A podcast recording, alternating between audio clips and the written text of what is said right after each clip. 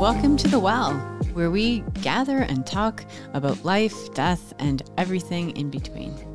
I'm Pastor Carrie, and my favorite Broadway musical is Les Miserables, but a very, very, very close backup is Hamilton.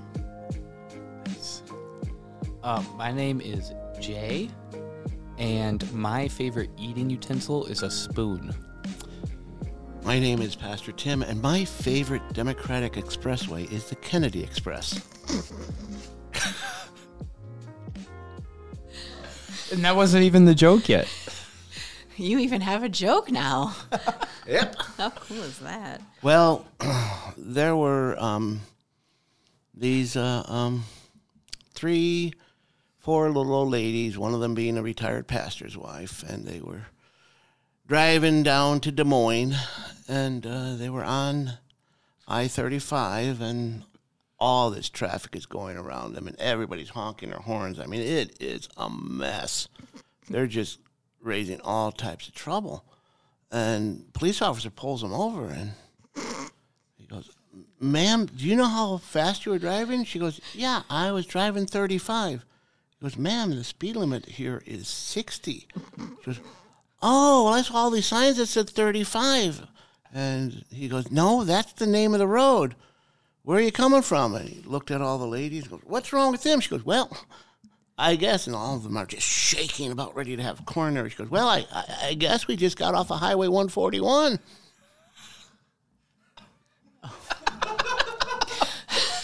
I, I I try not to offer too much commentary on your jokes. I really wanted to hate this one. Yeah, here I am laughing. I was so involved in the setup that, like, I, I was, yeah, it took me a minute, but They um, must have been from Illinois. Huh? I like obviously, Obviously. fantastic. All right, No, uh, it's, uh, it's Des Moines. Mel, did you like that one? Oh, Good, yeah. Mel. big fan. Absolutely. All right, excellent. And speaking of Mel, this is Mel. He is here to host us at the well. He lives at the bottom of the well and he collects topics that people talk about as they walk by, just in case some silly people like us someday might want to come and have some topics to talk about together. So, would you like to grab a topic for us to get get us started, Mel? All right, here we go today. Okay. wonder if it's cold down there. I bet it is. You gotta think so. I would think so. All right, here he comes. Number one. Thank you, Mel. Right. Oh, that one looks really Big, short. big paper, little question. Yes. How do you tell if theology is good theology?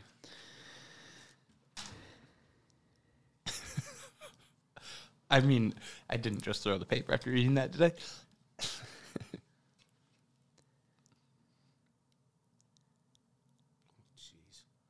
I'll take a stab at it if if I can if we can go out order.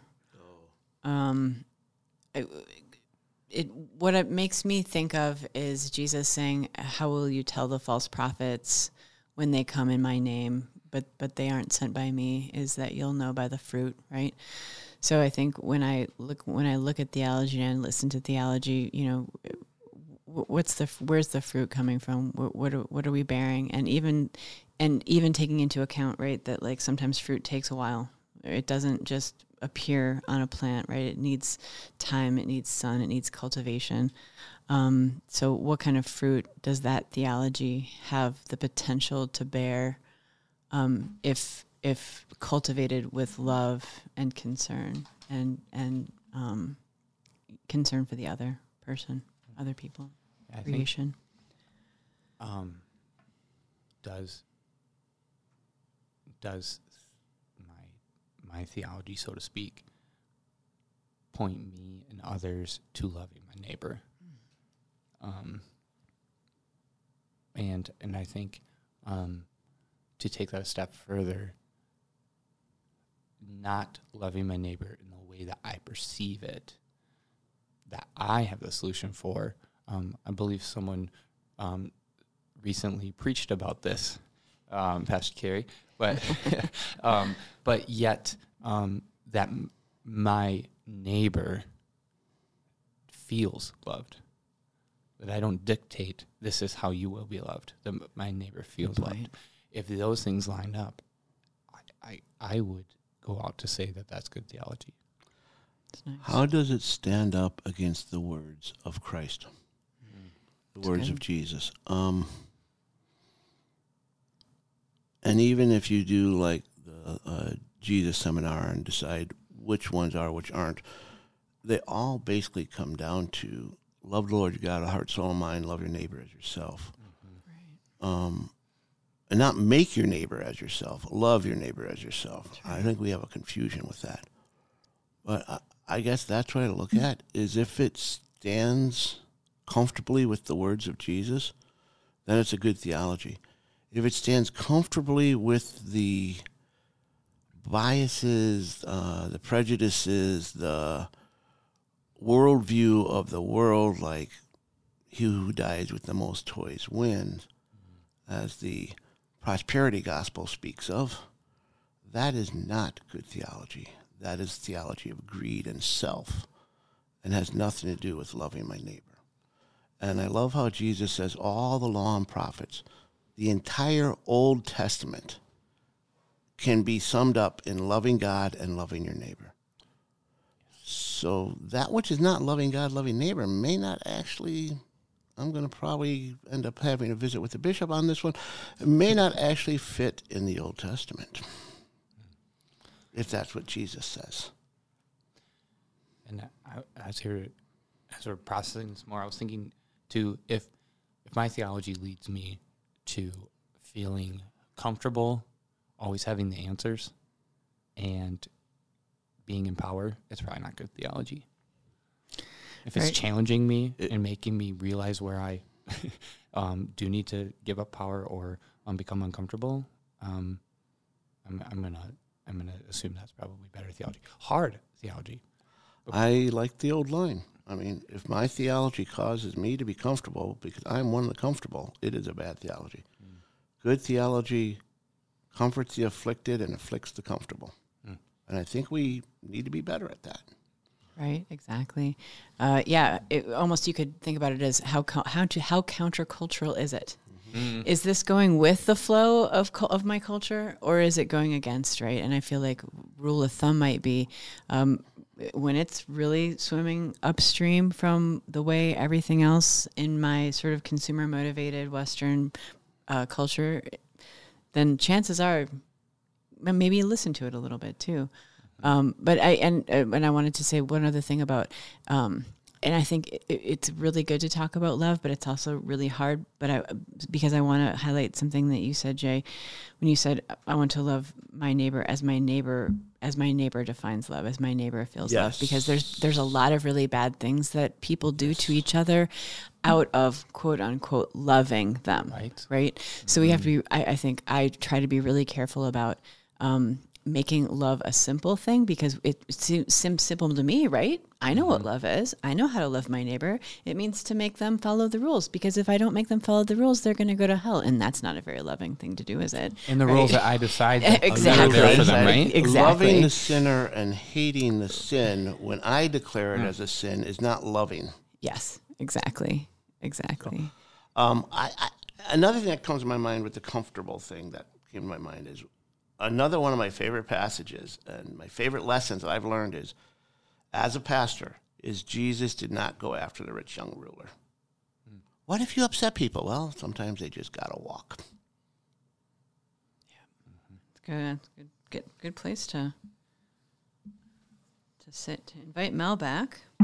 Oh, right, there he is. Hit his he head on a bucket. I think he hit his I think he hit his eyeballs, unfortunately. Did you, Mel? How are you feeling okay? Okay, good.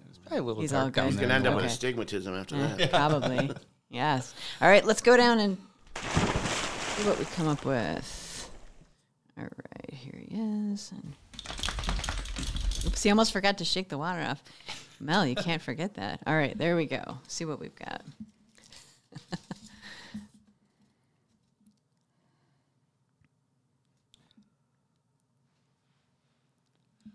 I'm changing the name. Okay. There's a knock on your door. You open it, and Vladimir Putin is standing on your threshold. Do you let him in? Why or why not?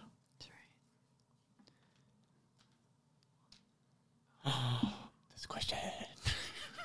Oh, right. And this is me first. Oh.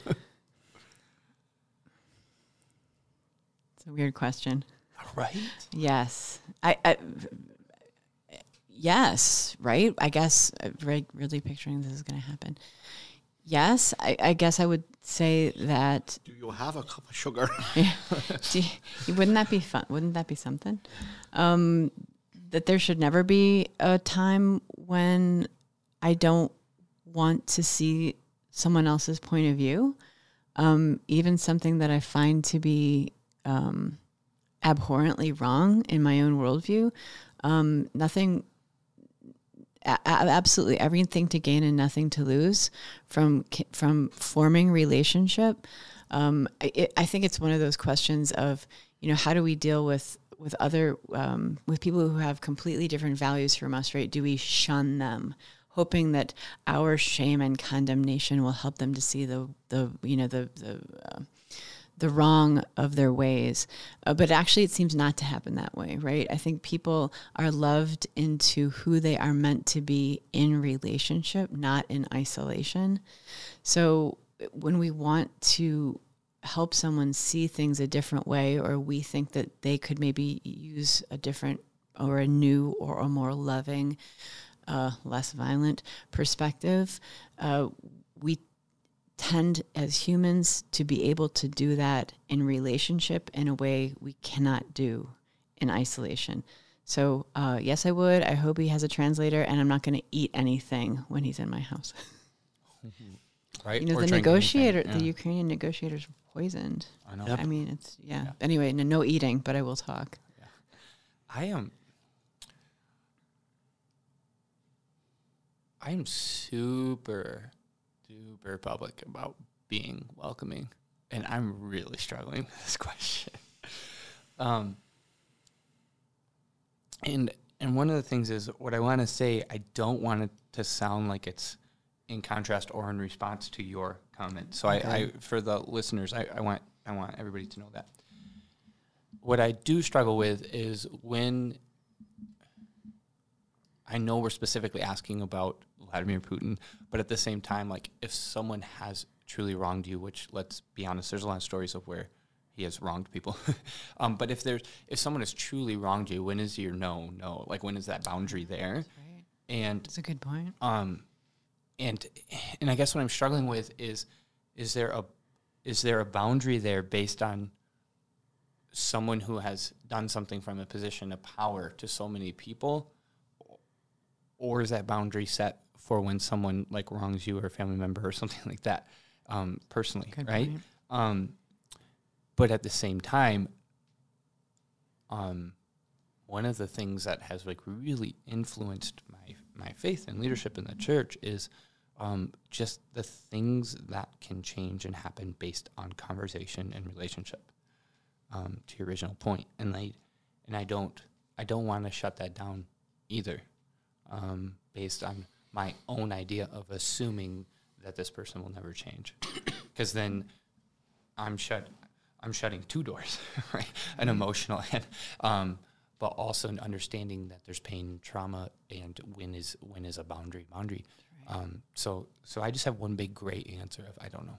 It's good. Um, I'm going to Maybe it's a cop out answer, but no, no, I think it's really good. That is there, this. Maybe this is a gray answer. I have two answers. I'm going to contradict myself.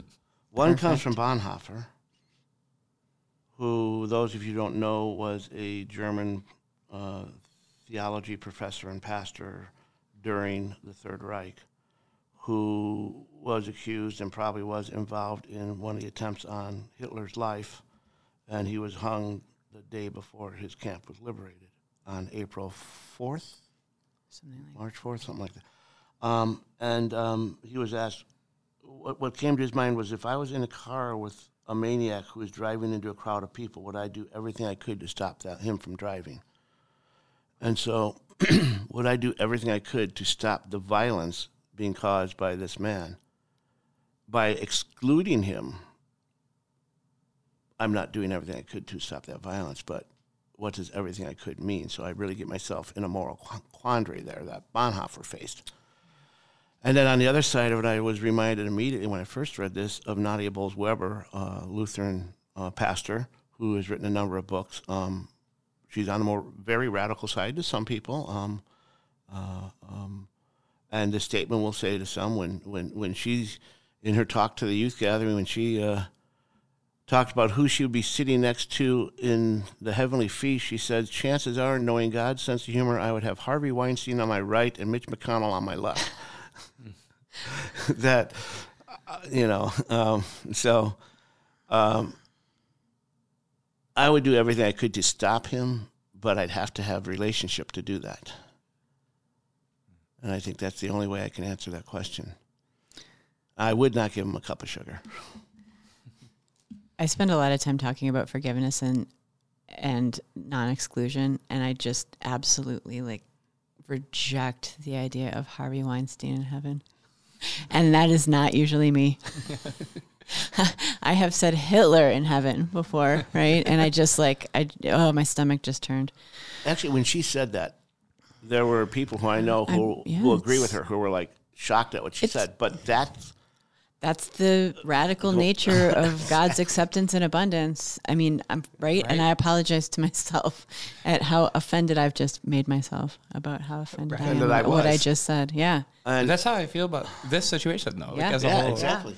But like, I think that's, I think it, maybe this is making an excuse for myself, but I think at the end of the day, we we are human with human limits in a human world, and God God's forgiveness and grace is extravagant, and we.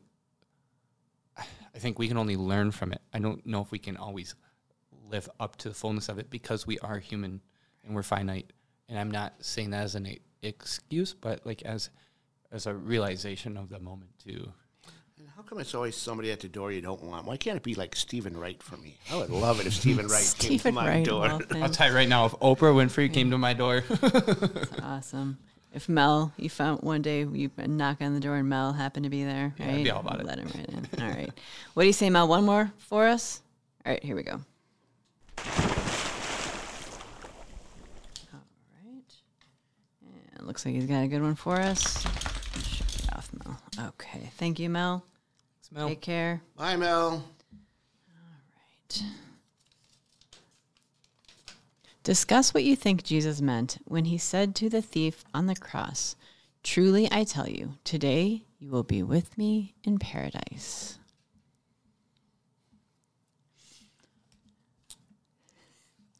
Does He said, everybody? Do you like pina coladas? Do you like getting caught in the rain? I hate that song. With it's it's disco. It's a terrible line. I'm sorry. It's everything wrong about Triggered. music is that song. Wow. I wanted to cheat no on my i- wife, so I wrote an ad, and she's the only one that answered it because I'm a moron. Pastor Tim, you should tell us how you really feel. now I lost track of the question. okay. Um. I don't know. Paradise wow, just wha- reminded wha- me of. where- Yeah. where- I So I have to go now. Yes, oh, I'm sorry about that. Um. Uh huh. So, I think, um, well, I'm gonna just throw this out there. Uh, being the first one to answer this question, being sandwiched between two pastors that have spent time in seminary and all of these wonderful classes is absolutely terrifying. But I'm gonna go for it anyways. So, You should. um, This heresy brought to you by. by Jay Keel. Um, I so I'm gonna say that I think Jesus is making more of a statement to everyone else in this, and I eh, we could take this a lot of ways, but for me, I think Jesus truly is living out the fact that God is for all. Um, and one thing that um, gets me about this is um, that at, at least in um, the translations that I've read, um, the the person on the cross does not like do the specific ask of Jesus or um, the specific prayer in Jesus' name, um, but it's sim- is simply acknowledging Jesus as Jesus. And um, and and Jesus says out loud, "Truly, would be with me in paradise." What paradise means, I'm going to let the theologians on either side of me go for it. But for me, I think it's saying um, really living out um, that if God is a God of love, this is what love looks like, even on the cross. Um, so that's my initial thought. The, the, the caveat that I will add to that is looking down. I talked about this um, at our um, oh, our Lenten service. Looking down at the crowd without any word of repentance. Jesus says, Father, forgive them, for they know not what they do. Mm. And then he also says, This man who says, I think it's, Remember me when you come into your Remember kingdom. me when you come into your kingdom. Yeah. I tell you, today you'll be with me in paradise. Now, let's, I'm going to go a different route and talk about what does this afterlife thing mean, uh, what it is. And all I like to say when I talk to people about it is we like to constrain God by time and place. God created time and place. To God, a, a, thousand years is but a day, as it says. But because God is creator of time and place, I believe that when we die, we are no longer constrained by time and place, but we are in God's realm and we are in um, the kingdom of God, in God's realm. And so, yes, as that day ended in their death, they were in the kingdom of God. And then to brought, expand that even farther, paradise is the word of creation. Garden. The garden. Mm-hmm. And it's new heaven and new earth is going to be made. That through the amazing redemptive power of Christ and God, that new heaven and new earth is somehow created as a response to this event.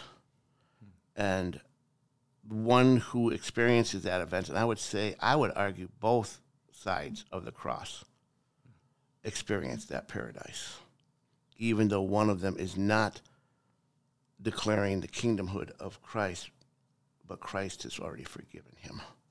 And so that being part of the kingdom is there for him also. And so that's how I see that that that that limitless nature of God bringing time and space to an end still keeps us in the realm of God. Great perspectives. Um, when I, I think that there's a, I, I, I happen to find this sentence to do to be just very powerful, and I'm not all the way sure why, but as I'm thinking about it, I think that it's the personal nature of it. Very much so. You know, and that um, that Jesus is for everyone, and Jesus on the cross action, you know, unites God and humanity in the experience of God forsakenness, and it's such a cosmic and, and beautiful thing. And right in the middle of that, Jesus is able to turn his eyes to another human being, another person, and have a very personal relationship and say to them in this moment of uh, right of pain and fear and ultimate isolation right? That's one of the things that the cross is is this is this idea of ultimate isolation from relationships the fear that is at the heart of most uh, of human brokenness the fear of, of being forgotten and isolated. And this you know uh, uh, this certainly in pain and afraid man says remember me right what a what a sympathetic and powerful thing for someone to say, you know, feeling at, at that point that no one maybe is going to remember him. You know, no, nothing's going to come from anything. It's a, it, it's a invitation to despair, certainly. And he turns to Jesus and says, remember me when you come into your kingdom. And Jesus just like hones right in on it, right? Just hones right in on that invitation to individual person to person relationship. And, and you know, if, if, if you could come, if words could give you a hug, I feel like these words, you know, give me a hug. To truly, I tell you, Amen, Amen, he says. Today you will be with me. We will be together. You're not alone in paradise, right? In the place where we were always meant to be, right? Paradise is Greek. It does it means yeah. garden, right? Mm-hmm. So we hearken back to the Garden of Eden, that place we were always mm. created to be. Whether you know, like exactly right, Pastor Tim. Is it a physical place? We, we, we don't we don't have any idea, Only right? God knows, right? Right. All we know is it's taking us back to that place where we were meant to be, where we are wanted, and where we are intimately in relationship. Where we wanted to be. Yeah. When you were when you were saying that, um, the phrase came to my mind that like in Jesus the invisible are seen. Yes. In Jesus the invisible are seen. Perfect. Perfect time for cookies, I think, is what Uh, that obviously. means. Because I think these are called angel cookies. So, right from paradise into angels, we're just all. So, um, our friend Julie made these cookies, and I don't know that we have information on the recipe other than I believe they're called angel cookies. And I think it came from a St. Luke's. and from a. Saint, and from a St. Luke's cookbook. Perfect.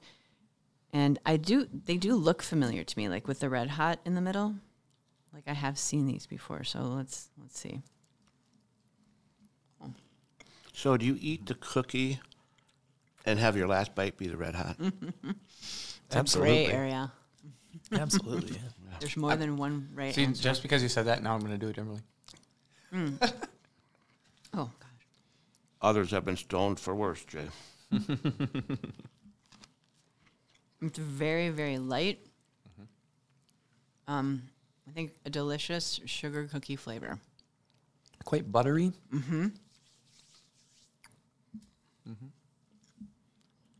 They're a little bit fragile. They are a little bit folly party. But if they weren't, I would love to dip that in a co- in a, in a coffee, in a cup of coffee, a cocoa, maybe even. Get a little fancy with it. Mm-hmm. Yeah, a little cocoa.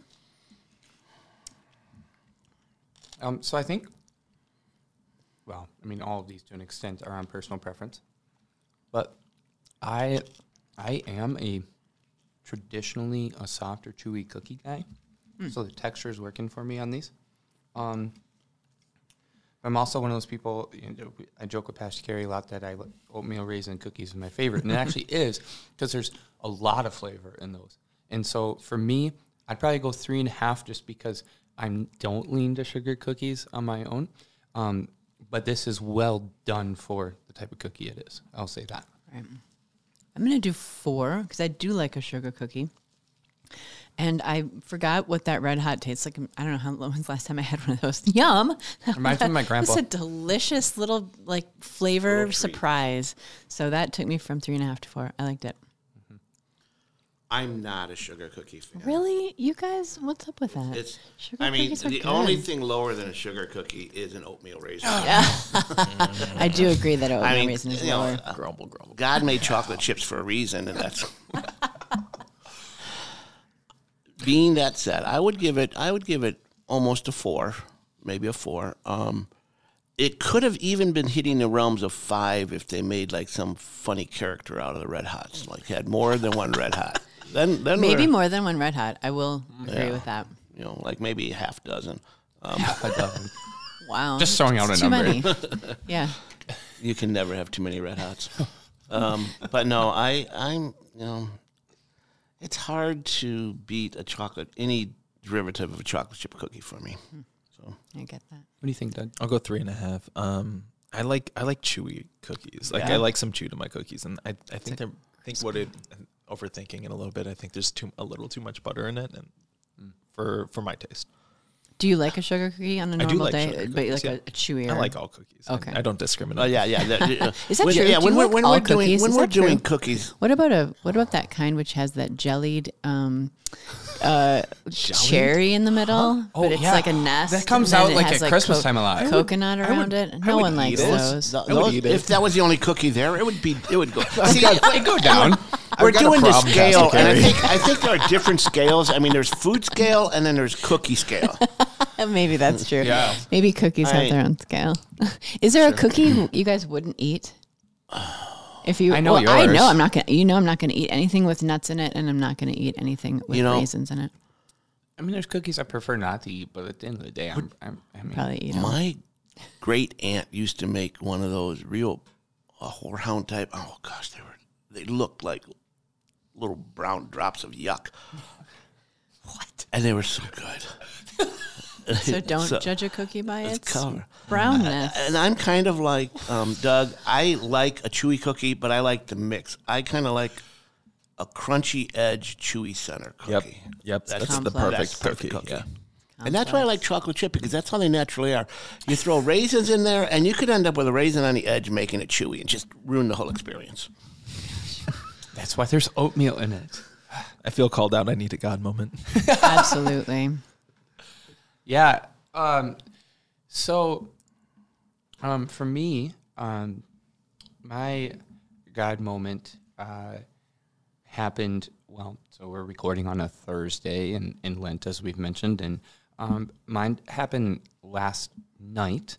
Um, and I uh, walked into our Lenten dinner, our Wednesday night dinner, and um, just randomly sat down at a table, um, and I'm not gonna I'm not gonna say who these people are to keep confidential, but um, just engaged in just an amazing conversation, and then another couple joined, and um, combined from the four people at the table, um, there was like over 200 years of history connected to St. Luke's, um, just in these four people, and um, one of learning that one of them when they first moved to Middleton, um, their what their dad could afford was to rent a, a garage with cold water um, from somebody, and that's that's how they started uh, living here, and then um, graduated graduated with um, 4.0 with honors from high school, and just like talking about that and how the church was an integral part of that story for them, um, and just I think just the power of story, and sometimes um, I get caught up in um, so many details, but then to just remember, like at the end of the day, like just listening to people's stories and just their lives and how um, some of the things they went through. I was like, man, I don't know if I would have survived that. And they're like, yeah, but it made me who I am now. And God was always with me. I was like, wow. Um, so that was a good um, God moment for the blessing that they are um, to the, the church and their stories, but also um, the blessing of like the reminder that like God is always with us. Sometimes we just forget to slow down and see it. That's nice. Thank you. Thanks for journeying to the well with us once again. God's peace be with you. The Well is a podcast of St. Luke's ELCA in Middleton, Wisconsin. You can follow for new episodes airing every other Thursday on St. Luke's website or wherever you get your podcasts. If you would like to drop a question in the well, you can dive over to stlukes-elca.org slash the well to submit your questions there. The Well is sponsored by St. Luke's Foundation.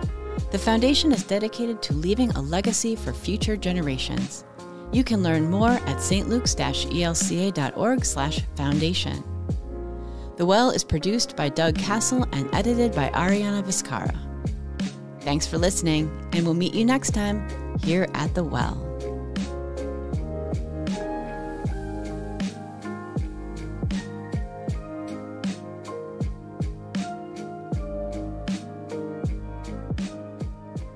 Get your favorites. Did you notice I didn't have one Yes. at one time? I was like, my favorite swimsuit color is pink. Because I most certainly did not have one. Really. I never have my favorite in mind until In I mind hear yours. you. Oh, okay. Ah. And then it then it comes to me.